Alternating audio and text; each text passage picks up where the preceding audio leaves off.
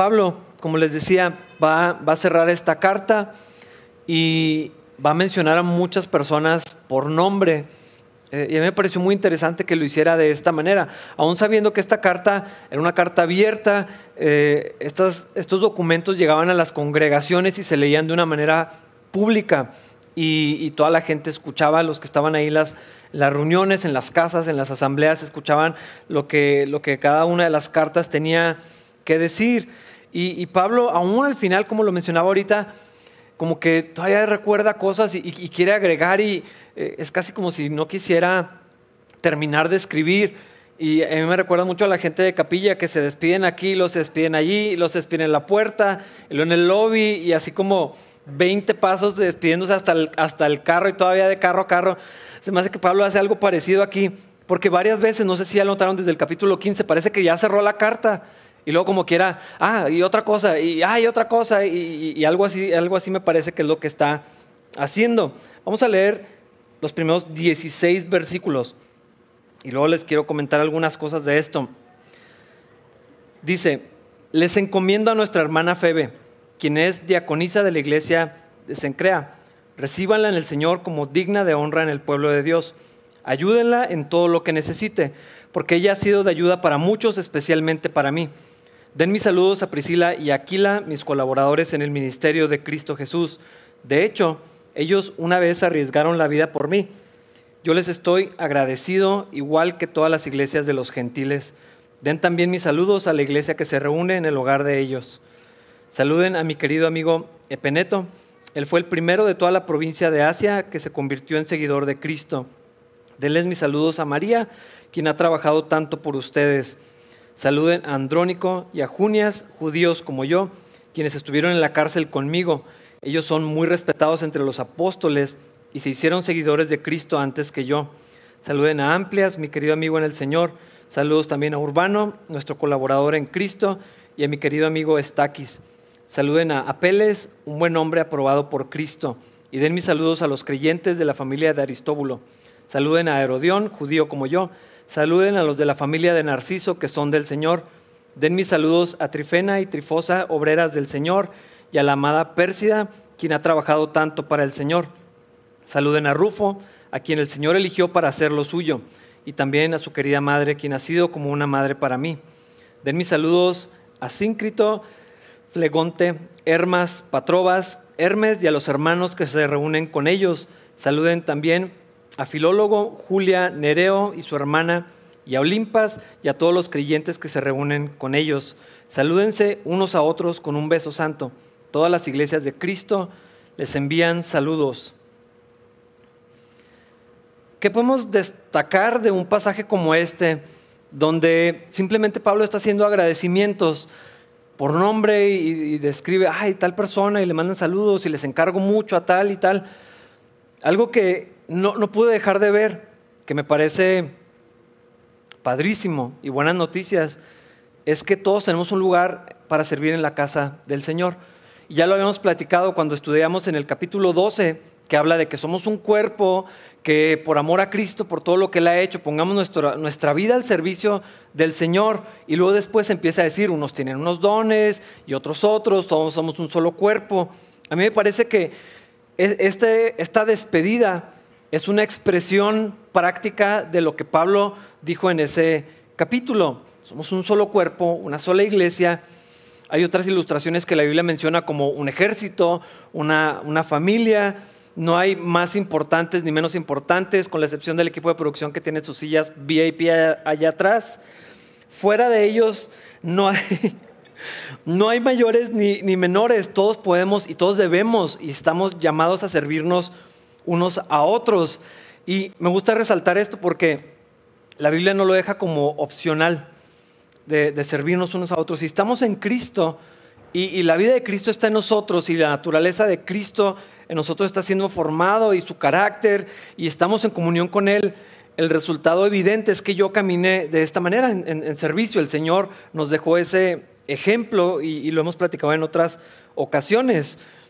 Y me gusta mucho que Pablo no dice saludos a los pastores, hermanos, colaboradores, no, o sea, no menciona ah, de, esta, de esta manera. Ah, no estoy diciendo que no haya tiempo para, honrar a las personas que se tiene que hacer, pero me gusta que Pablo os agarra parejo a todos y, a las personas, eh, o sea, no, hace esa acepción, no hay títulos más que aparecen ahí este, algunas funciones probablemente, pero me gusta que e, e, en esta expresión del cuerpo de Cristo, en esta manera de vivir como cristianos, y yo entiendo que yo le pertenezco al Señor y yo, yo sé que soy comprado por la sangre de Cristo, que Él me incluyó en su familia, que soy adoptado en, el, en, el, cuerpo de Cristo y soy parte de esto. Yo entiendo, por lo que la Biblia nos enseña, que yo tengo una función, que yo tengo un rol, que yo tengo ciertos dones, ciertas cualidades, ciertas características.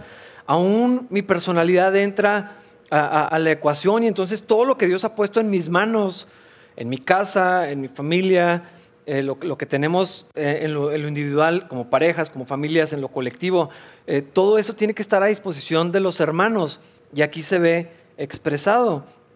Y me gusta que no todos son títulos, no los necesitamos. De hecho, a veces son peligrosos los, los títulos sobre todo cuando no entendemos claramente qué significa, cuando tenemos un, rol y, anhelamos porque no vemos claramente lo que la Biblia dice en cuanto al liderazgo. Eh, y hay posiciones que son deseables tal vez, pero yo pienso que no, no, es, no, tendría por qué ser así. Ah, de hecho, el Señor dijo, el que quiera ser el mayor en el reino de los cielos tiene que servir, tiene que ser el menor, tiene que, tiene que ser como uno de estos niños, había tomado un niño cuando se pone de rodillas a lavar los pies de los discípulos, a mí me encanta ese pasaje, no dejo de mencionarlo, porque es más importantísimo. Cuando él dice, ustedes me llaman Señor y me llaman Maestro, y si soy. Y yo siendo Señor y Maestro, me pongo de rodillas, les lavo los pies, les estoy dando ejemplo para que ustedes hagan exactamente lo mismo. Y, una y otra vez hablaba de, esto. Pero en la, iglesia, en la comunidad, eh, cuando lo vemos como eso y no solamente como a lo que voy el domingo y el grupo de personas que pues, coincidimos allí, resulta que allí nos, nos encontramos y vemos a la iglesia de Cristo como lo que verdaderamente es, que yo pertenezco a ustedes tanto como ustedes a mí, que somos uno en Cristo, porque eso es lo que nos une, eso es lo que nos trae aquí, estamos reunidos bajo la cabeza que es Él y, somos miembros los unos de los otros, es lo que dice la palabra del Señor. No solamente somos miembros del cuerpo de Cristo, como si fuera una entidad externa y ajena a nosotros. Dice, somos miembros los unos de los otros. Si uno sufre, si una parte del cuerpo se duele, todo el cuerpo sufre juntamente con él. Eso, eso dice que si alguien en la iglesia está batallando, está luchando, está triste, está enojado, está atravesando dificultades, el resto del cuerpo se duele. Y cuando alguien está alegre, está celebrando algo, está de fiesta y de manteles largos, los demás nos alegramos juntamente con ellos. Y, creo que esto que Pablo comunica al estarse despidiendo y al mandar saludos, nos enseña esto. No todos son las posiciones públicas. No necesito que me digan que soy el líder de algo para tener que eh, ejercer una, una función. De hecho, creemos que es a la inversa, al menos, al menos en capilla esto es lo que creemos. Una función que se va viendo obvia es lo que lleva a tener una posición, no al revés. Y hay gente que está esperando y hay gente que dice, bueno, cuando me pidan hacer, entonces cumplo con el rol. Aquí no es así. Aquí lo, vemos al revés. Cuando alguien es fiel en un área, está sirviendo en un área, se involucra en ciertas cosas, no solamente son los dones porque la idoneidad es importante, fieles e idóneos, dice la carta a Timoteo, pero no solamente es la idoneidad, no es el carisma, sino, sino el, servicio, a veces por años, eh, tal vez ustedes no lo saben, pero, pero así funciona aquí. Hay gente que ha servido fiel por años en cierto lugar, allá en las sombras, allá donde nadie se da cuenta y, de pronto ocupan algún lugar porque ya lo estaban haciendo. No, no esperaron a que, a que repartiéramos títulos y entonces cumplir con, la función. Y creo que lo que está sucediendo aquí es exactamente eso. Ah, familias, hombres, mujeres, casas abiertas, hogares expuestos para, servir al Señor, gente con disposición. Aquí no, no dice los que tienen unción, los que tienen ciertos dones, los que son especiales, ni, ni nada como eso. Describe un rango tan amplio de, personas. Y me gusta mucho ver, ver esto. Ah, y vemos también cómo el hogar, eh, que es el, lugar de ministerio menos valorado como ministerio, yo, yo, creo que hasta lo decimos casi sin pensar, mi familia es mi primer ministerio, eh, pero no sé si de verdad lo estamos viendo como el lugar de discipulado, el lugar de servicio principal y a veces no trasciende hasta otras esferas, a veces se queda allí y, no siempre lo, vemos como algo de valor, como algo donde Dios nos llama, muy malentendido, pero, pero lo que vemos aquí es, exactamente eso, del hogar se desprende hacia afuera el servicio en la comunidad y en, la iglesia.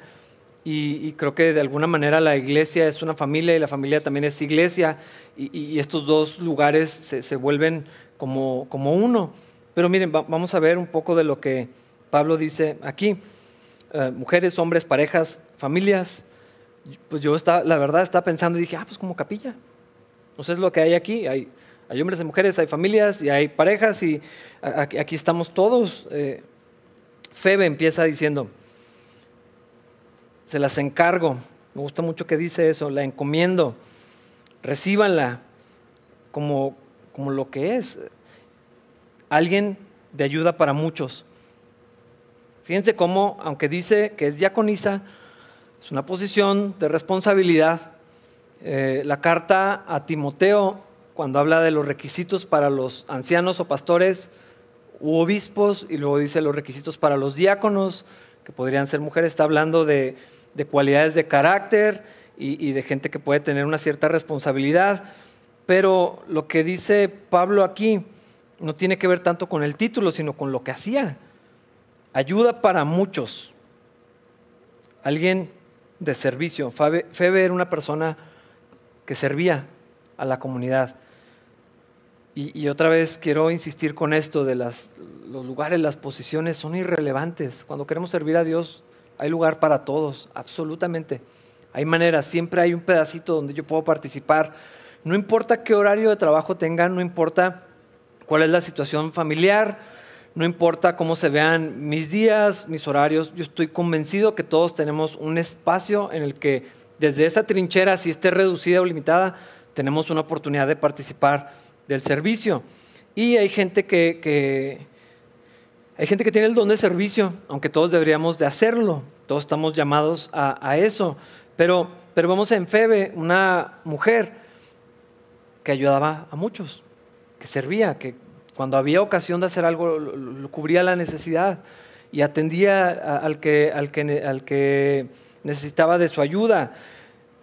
Si entendemos lo que Pablo mismo dice en cuanto a los requisitos para tener este lugar de diácono, diaconisa en este caso, podemos asumir que era una mujer que era responsable, que era, que era fiel y que era idónea, que el carácter de Cristo estaba formado en ella, que era una mujer respetable, que su casa estaba en orden, porque esa era la prioridad. Cuando vemos en, tanto en Timoteo como en la carta a Tito, todo se desprende del hogar no es un requisito adicional, no es eh, lo que después se va a alinear, em, empieza por la casa siempre. Y tanto para los, pastores como para los diáconos es, fundamental. Aún en el capítulo 2, cuando habla de, las mujeres mayores enseñando, eh, eh, todo gira alrededor primeramente del hogar. No quiere decir que una mujer está limitada al hogar, definitivamente no. No es lo que estoy diciendo y no es lo que dice la Biblia. Pero sí dice que primero eso está en orden y está cubierto y está bien hecho y entonces lo demás es una extensión de lo que ya sucede en la familia. Y Febe es un ejemplo de esto, estamos seguros. Luego dice Priscila y Aquila, colaboradores. Eh, esta pareja tenía abierta su casa a Febe la vemos como una mujer respetable, eh, que, era un ejemplo de esas mujeres que dices, si todas fueran como Febe, el mundo sería diferente. Eso es lo que está diciendo, eh, o eso es lo que ejemplifica una mujer como ella. Y luego se pasa a un matrimonio, Priscila y, Aquila. Ellos llegaron a arriesgar su vida por el ministerio de Pablo. ¿Por qué? Pues sabemos que había persecución, entendemos que, que Pablo no era querido en la sociedad y en el imperio romano era lo contrario, lo habían buscado, lo habían querido matar, lo habían dejado por muerto en algunas ocasiones, era alguien que estaba causando problemas y tensiones en el, imperio romano. Y Priscila y Aquila amaban tanto al Señor y a Pablo y su ministerio y entendían que lo que Pablo estaba cumpliendo era una función que no era la misma de ellos, pero que ellos podían ser colaboradores, como dice ahí, del ministerio. Y entonces Pablo era el que viajaba y el que iba, pero Priscila y Aquila decían, pues aquí en nuestra casa, no vamos a irnos para allá. Tengo entendido que, que eh, Aquila tenía, hacía tiendas como, como Pablo y probablemente de ahí venía su afiliación, pero, o sea, tenía su negocio, su trabajo, tenían su casa, eh, probablemente les, iba bien, no lo sé. Ellos no, iban a salir para viajar, para llevar el Evangelio a los lugares del otro lado del imperio. Pero ellos decían, bueno, yo no voy a ir, pero ¿qué sí puedo hacer? Nuestra casa está abierta, aquí servimos al Señor y no nada más cuando me pidan que lo abra, pues lo hago, sino que ellos eran, eran activos, ellos se involucraban, aún eso significaba poner en riesgo sus vidas. Esto dice muchísimo, ah, en particular, hermanos, por la dirección en la que la vida, el mundo está caminando. Lo vemos, lo que está pasando en Estados Unidos, en Canadá, en ciertos lugares donde, donde las cosas se están poniendo complicadas para los cristianos y, creo que la misma pandemia ha revelado algunas cosas, eh, espero, de nuestros corazones en cuanto a nuestra vida cristiana, en cuanto a nuestras prioridades y dónde está nuestro amor y dónde está nuestro tesoro. Pero algunas veces servimos y damos hasta donde es conveniente, hasta donde no me afecta eh, hasta donde no me meten problemas. Pero vemos que Priscila y Aquila entendían, el Señor es primero, el Evangelio es prioridad, cumplir con esta función, es más, sería un honor sufrir por el Evangelio. Ellos entendían eso porque Pablo les había enseñado eso y habían llegado a poner en riesgo sus vidas.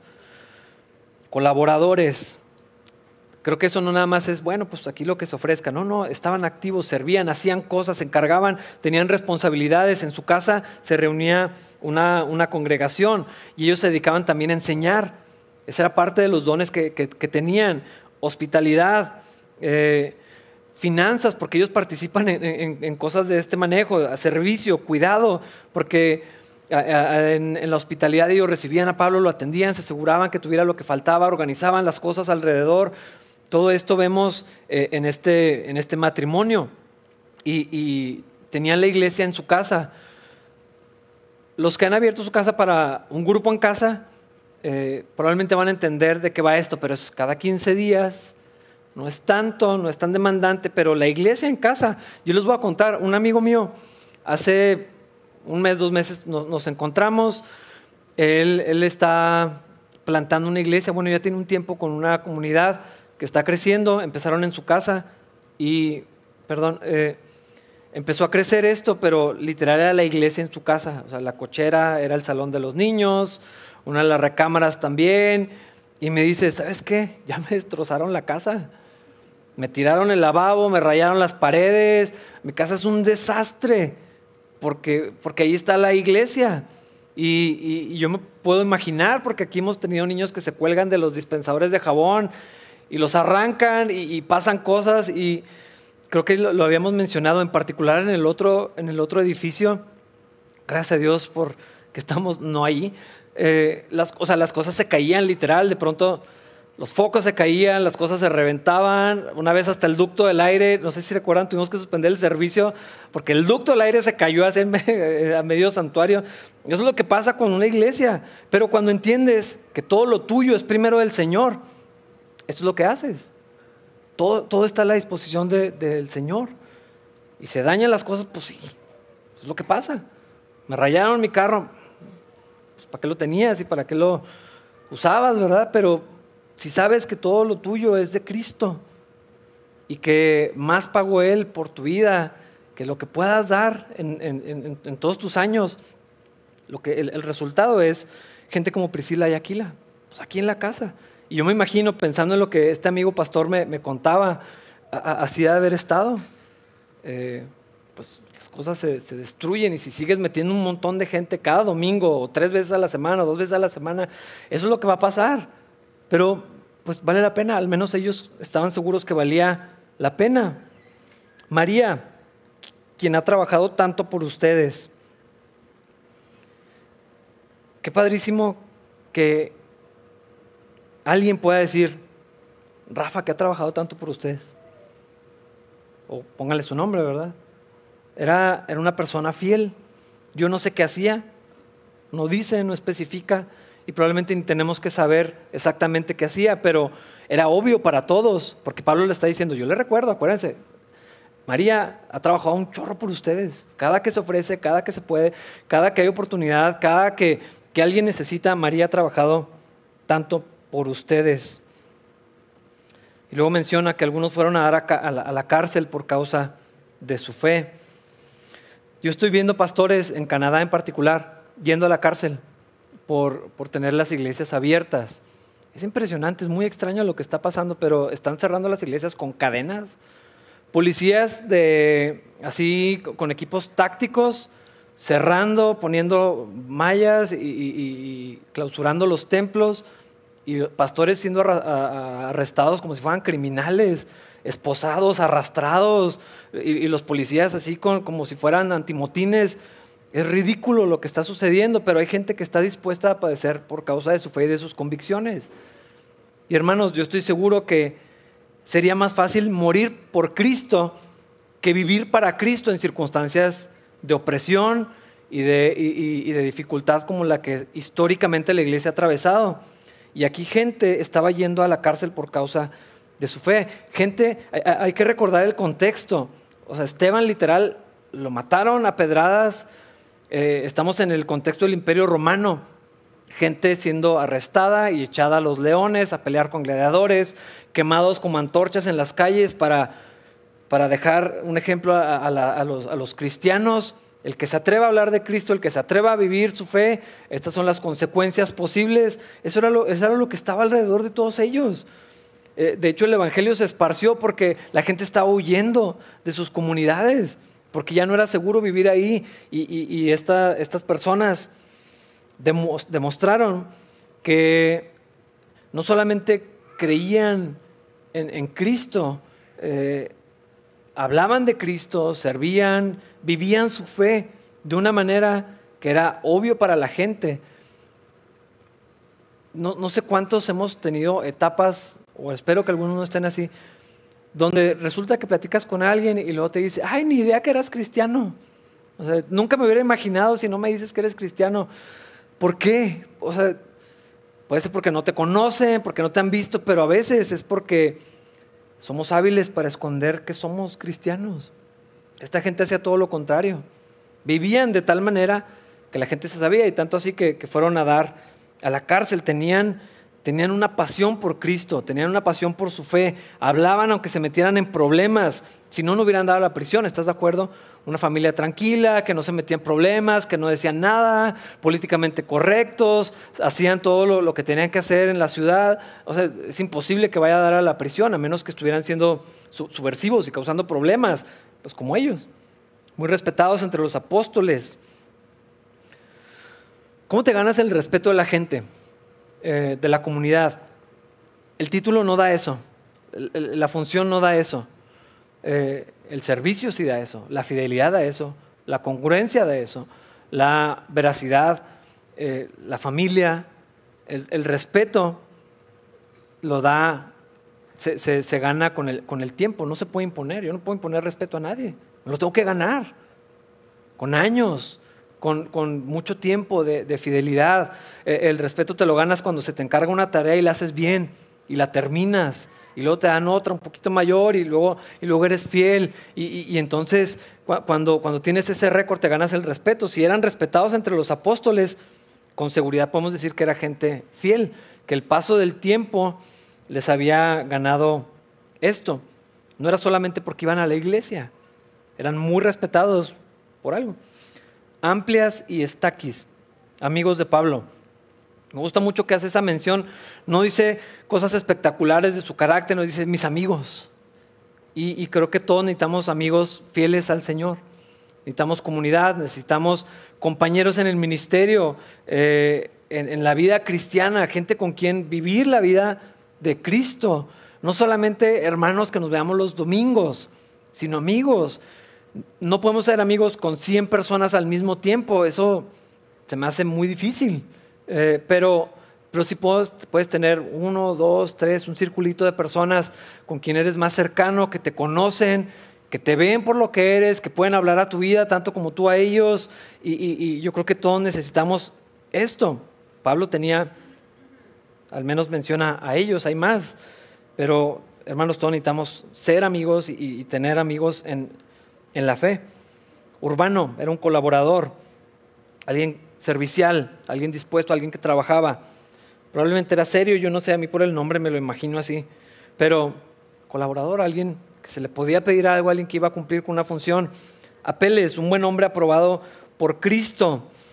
Uno dice más, suena bastante normal eh, este hombre, pero dice aprobado por Cristo. Fiel, puedo asumir, un hombre fiel, alguien respetable, a lo mejor de esas personas muy serias que no dicen mucho y, y, no los ves tan involucrados, pero son fieles y ahí están y Dios hace algo en sus vidas, aprobado por Cristo. Trifena y Trifosa, me gustan esos nombres. Iba a decir una cosa, gracias a Dios que no lo dije. Eh, obreras del Señor, mujeres fieles a Dios, trabajadoras.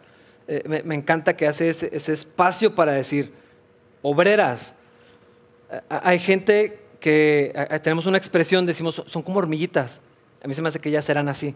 Es que siempre están haciendo algo, activas y, trabajadoras. Y, probablemente ya he mencionado que aquí hay gente así de los que le tienes que decir ya, ya está limpio, ya no hace falta más, ya es, vámonos.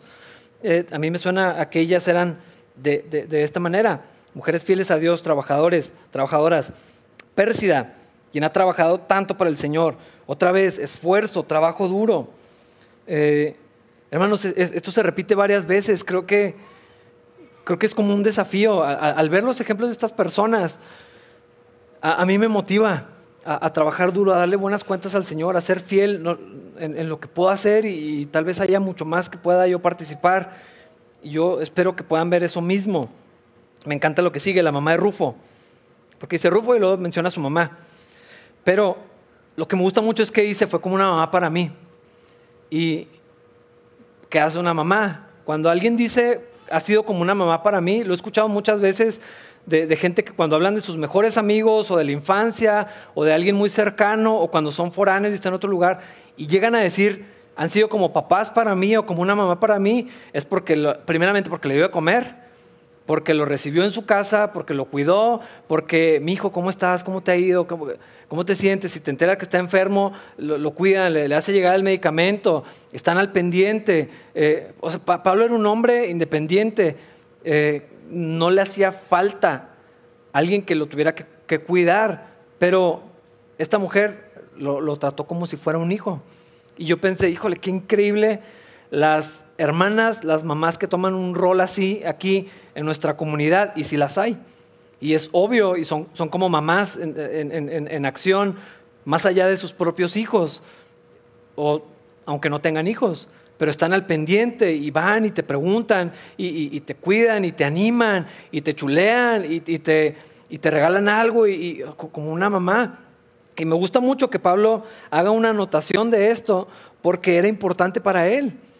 Y, creo, que, creo que esto nos deja ver, bueno, pues hay espacio para que de esta manera alguien pueda servir así al Señor y a la iglesia, siendo una mamá como esta mujer, la mamá de Rufo, es más, ni siquiera dice su nombre.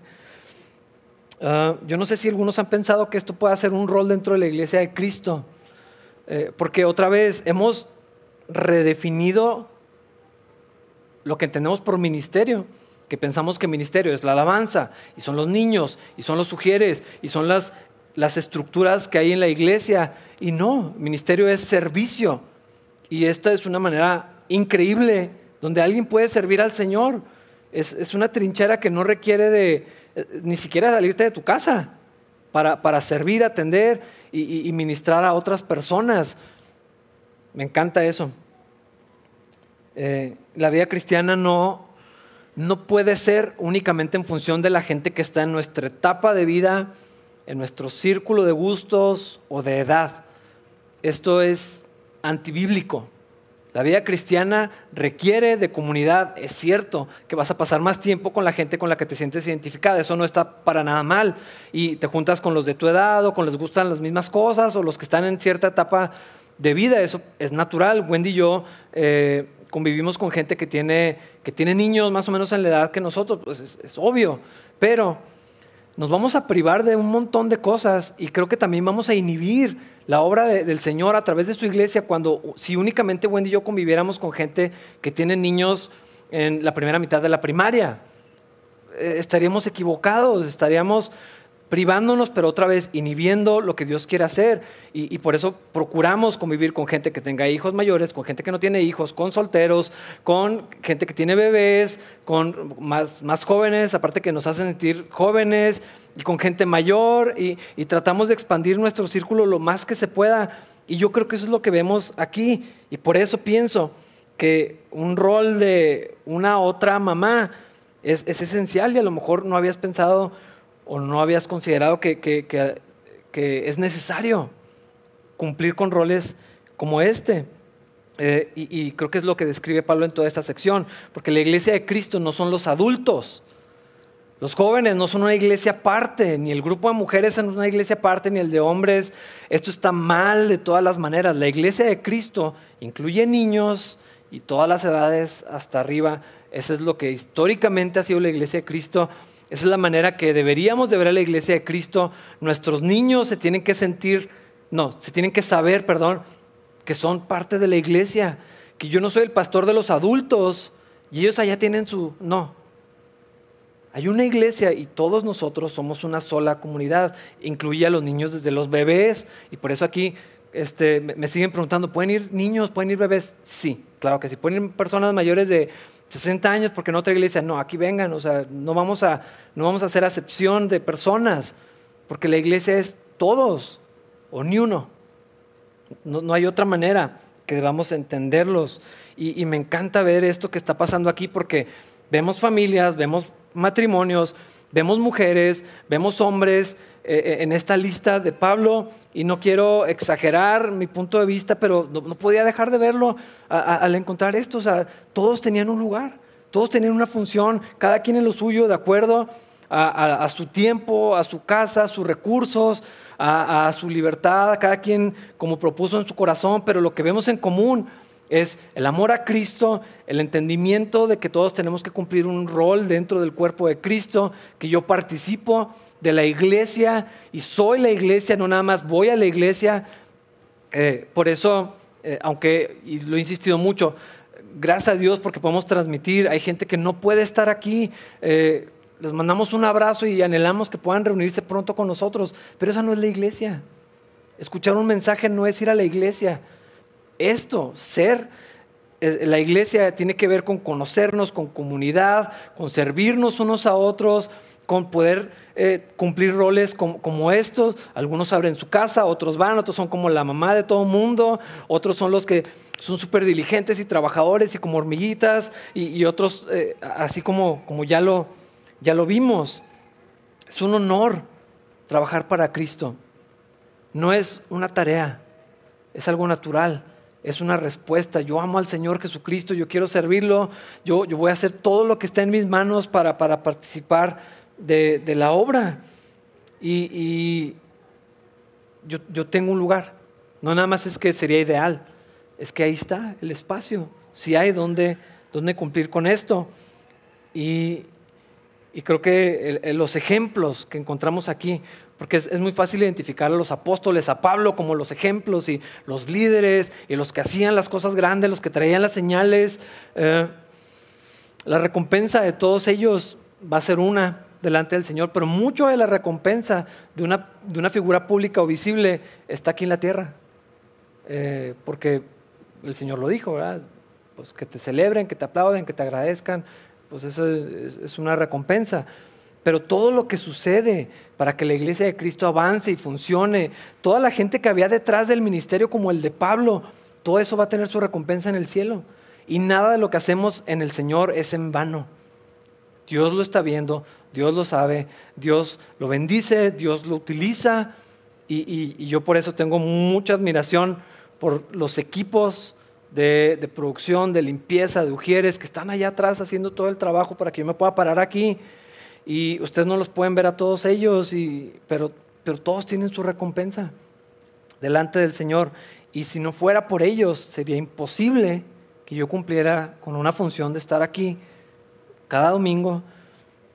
Y yo sé que el Señor eh, así como con todos estos hombres, mujeres, familias, parejas, eh, trae bendición, así hermanos, con, con, todos nosotros. Dios lo puede hacer y Dios lo quiere hacer. Yo los quisiera desafiar a que no hagan lo mínimo posible. Que no hagan lo mínimo posible.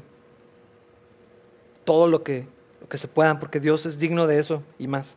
Versículo 17, para avanzar en el texto. Y ahora, mis amados hermanos, les pido algo más Tengan cuidado con los que causan divisiones y trastornan la fe de los creyentes al enseñar cosas que van en contra de las que a ustedes se les enseñaron. Manténganse lejos de ellos.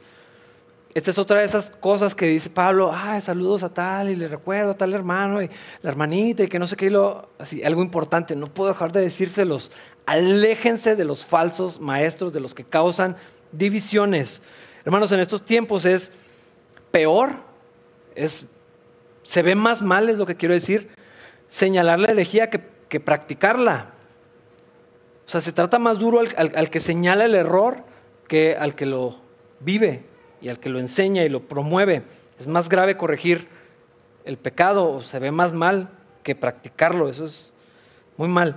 Y, y, hermanos, con las herejías, con las divisiones, con las cosas que separan la verdad en el cuerpo de Cristo, somos muy permisivos como si fuera un pecadillo y, somos muy duros con otras cosas, en particular con cosas de moralidad. Somos durísimos con eso, hasta en áreas que no nos corresponden, pero en esto somos bien permisivos. Cuando la Biblia no una vez lo menciona, sino múltiples veces nos advierte. La segunda carta de Pedro, la carta de Judas, Timoteo lo hace, Pablo lo está haciendo aquí en la carta a los romanos. Lo voy a volver a leer.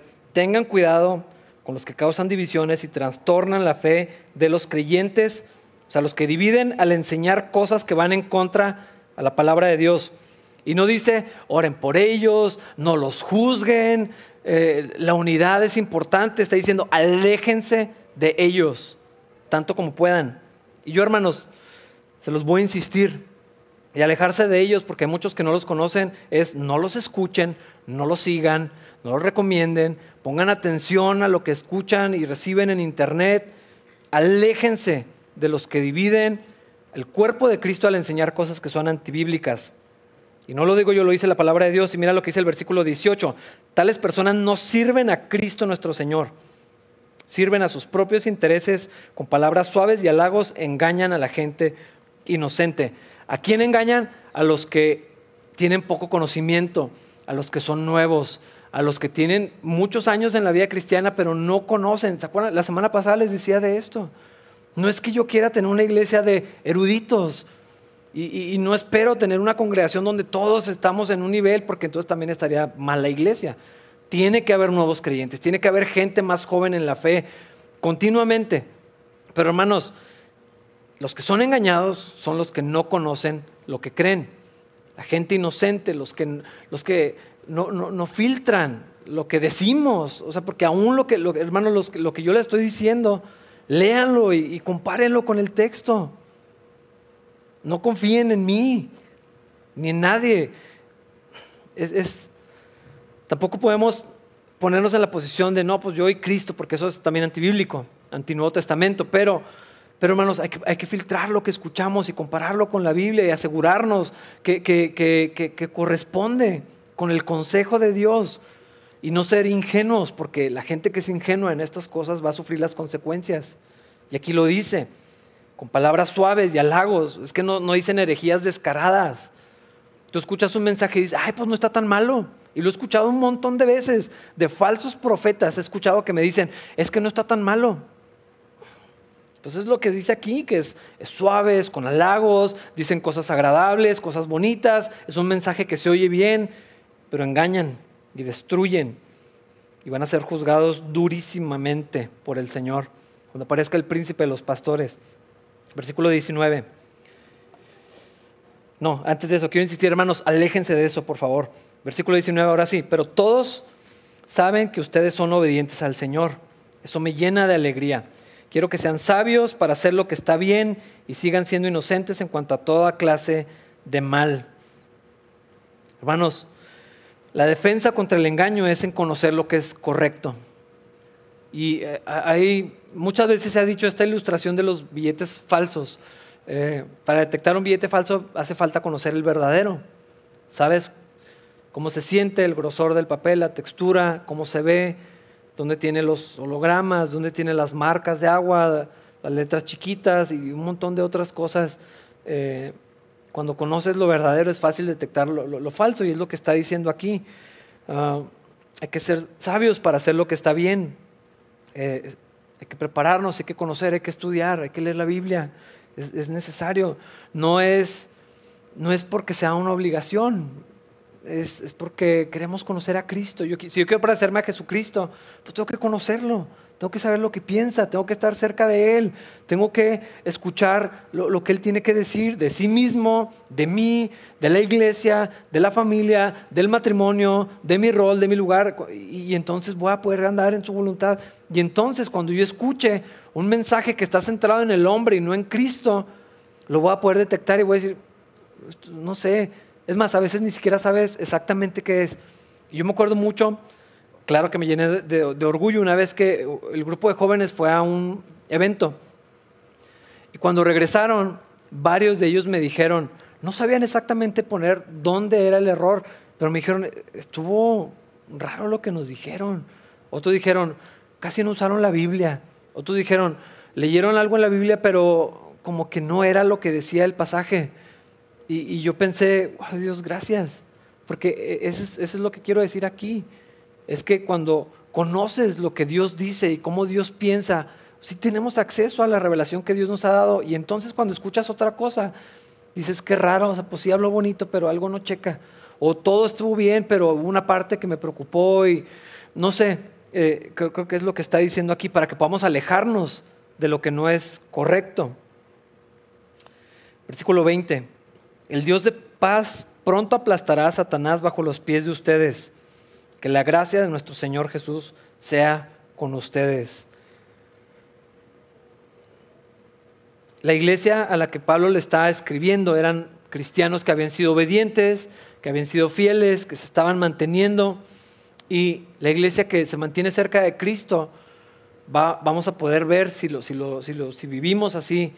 Los cristianos, no quiero hablar de la congregación, la iglesia estoy hablando de cristianos, no estoy hablando de Capilla Calvario, que ojalá vamos a poder ver a Dios aplastar a Satanás en breve. Vamos a poder ver la obra completa de Cristo, vamos a poder ver lo, que Dios termina. Eh, es decir, Cristo ya cumplió con su obra, es consumada, pero, pero vamos a ver em, hasta que todo se ha restaurado debajo del señorío de Cristo vamos a ver la obra terminada. Eh, y es lo que está diciendo aquí, nos está alentando. Esta lucha se va a acabar, esto vamos a estar eh, con el Señor, ya no vamos a lidiar contra el pecado, contra la carne ni contra el enemigo, va a ser acabado. Versículos 21 en adelante. Timoteo, mi compañero de trabajo, les manda saludos, igual que Lucio, Jasón, Sosípater, judíos como yo. Yo, Tercio, quien escribo esta carta por parte de Pablo, también les envío mis saludos como uno de los seguidores del Señor. Los saluda Gallo, él es quien me hospeda y también recibe en su casa toda la iglesia. Les envía saludos Erasto, el tesorero de la ciudad, y también el hermano Cuarto. Más gente involucrada, más, más gente servicial, fieles, los que abrían su casa. Pero aquí quiero resaltar algo que me gustó mucho encontrar eh, a, veces vemos un poco glorificado el estatus de solitario, eh, y en particular en el ministerio. Y, como hay tantas frases humanistas que dice que hablan en contra de ser ovejas, cuando la Biblia dice que somos ovejas, literal, eso dice. Eh, y dice que no, que somos leones y que los líderes caminan un, camino muy solitario y, se empieza a glorificar esto de, de, que vas contra la corriente y que eres único y especial e irrepetible y todo este mensaje centrado en el hombre es peligroso y es engañoso, pero yo veo que ni Pablo que atravesó cosas, fue traicionado, fue lastimado, fue injuriado, muchas cosas estando solo, pero, pero Pablo no podía hacer ministerio solo. Nadie puede hacer la vida cristiana sola, eh, eh, por, sí mismo. No existe eso. Es decir, nuestra salvación sí es individual, nuestra comunión con Cristo sí es el Espíritu de Dios en mi vida, pero si vemos el Nuevo Testamento, todo el tiempo está hablando de los demás, unos a los otros, unos a los otros, unos a los otros. Si somos un cuerpo, no puedo separarme del cuerpo, porque se muere. ¿Qué pasa cuando cortas una rama del árbol? Pues se seca y no hay vida ahí. Necesitamos el cuerpo de Cristo. Y aquí me gusta que Pablo, eh, eh, aunque otro era el que estaba escribiendo, pero está hablando de un equipo. Y había gente con él y había gente participando. A veces el equipo cambiaba y, vemos a Pablo transicionar. A veces sí estaba solo y, le podía decir, es que he estado solo, todos me dejaron. Eh, pues nomás tal y tal me quedaron y nomás tal y tal me vinieron a visitar. Pero continuamente había gente soportando el ministerio de Pablo. Pero yo creo que podemos resaltar esto. Nadie está llamado a vivir la vida cristiana ni por su propia cuenta, ni a servir al Señor por su propia cuenta, ni a llamarse a sí mismo y mantenerse apartado. Eso no existe, no es sano, no es bíblico, es peligroso, es anticristiano. Ah, y creo que cuando decimos, no, es que no quiero preocupar a nadie, no quiero molestar a nadie, hermanos, yo se los digo con mucho cariño, yo creo que eso es un montón de orgullo, porque si la Biblia dice que yo necesito de otros, y yo digo, no, es que no quiero causar problemas. Es, eh, o sea, yo puedo con esto o no sé qué sea eso. Pero no es lo que Dios quiere. Necesitamos unos de los otros todo el tiempo de diferentes formas y todo esto, pero, pero ah, la voluntad de Dios es que hagamos la vida cristiana unos con otros. La carta a los Gálatas lo dice, lleven las cargas los unos de los otros. Alguien me ayuda con la mía y yo ayudo a los demás con otra carga. Esa es la responsabilidad cristiana, ese es el carácter de Cristo versículos 25 al 26. No está el 24 en esta versión, no me lo brinqué. Ah, que toda la gloria sea para Dios, quien puede fortalecerlos, tal como lo expresa la buena noticia. En este mensaje acerca de Jesucristo se ha revelado su plan para ustedes, los gentiles, un plan que estuvo guardado en secreto desde el principio del tiempo. Pero ahora, tal como lo predijeron los profetas y el Dios eterno lo ha ordenado, ese mensaje se da a conocer a todos los gentiles en todas partes para que ellos también puedan creer y obedecerlo a Él. Otra de esas como notas de Pablo de decir, bueno hermanos, que Dios los bendiga, toda la gloria sea para el Señor. Ay, les recuerdo, este mensaje se tiene que esparcir, todo el mundo lo tiene que escuchar para que puedan creer y puedan obedecerlo, que la gente pueda escuchar el Evangelio, que se puedan arrepentir y que puedan creer. Ya habíamos hablado de eso varias veces, pero como quiera Pablo lo vuelve a meter y es un recordatorio, hermanos, ustedes recibieron esto, lo tienen, tienen que asegurarse que otros lo sepan. Es parte de nuestra vida cristiana que otras personas, desde nuestra casa, el discipulado empieza en nuestra familia, con nuestros hijos, con nuestra gente, nuestra congregación, y, conforme Dios nos vaya permitiendo y mandar discípulos y enviar a quien Dios tenga que mandar, todos simultáneamente, para que puedan arrepentirse y creer. Y ahora sí, Pablo repite algo y ahora sí termina aquí. Probablemente, ay, ¿cómo es el que le dijo? El que escribe tercio, es el que le escribe tal vez. A mí se me fue que le dijo, ya pues Pablo. Y aquí sí lo deja terminar. Toda la gloria sea para el único sabio Dios eternamente por medio de Jesucristo. Amén. No le voy a agregar nada, hermanos. Vamos a ponernos de pie para orar. Y voy a volver a leer este versículo. Toda la gloria sea para el único sabio Dios eternamente por medio de Jesucristo. Amén. Padre, gracias por el estudio de hoy, gracias por esta carta tan increíble que encontramos en tu palabra, Señor. Gracias por lo que hemos aprendido, gracias por lo que nos has hablado, por lo que nos has desafiado, por lo que has corregido en nuestras vidas, Señor.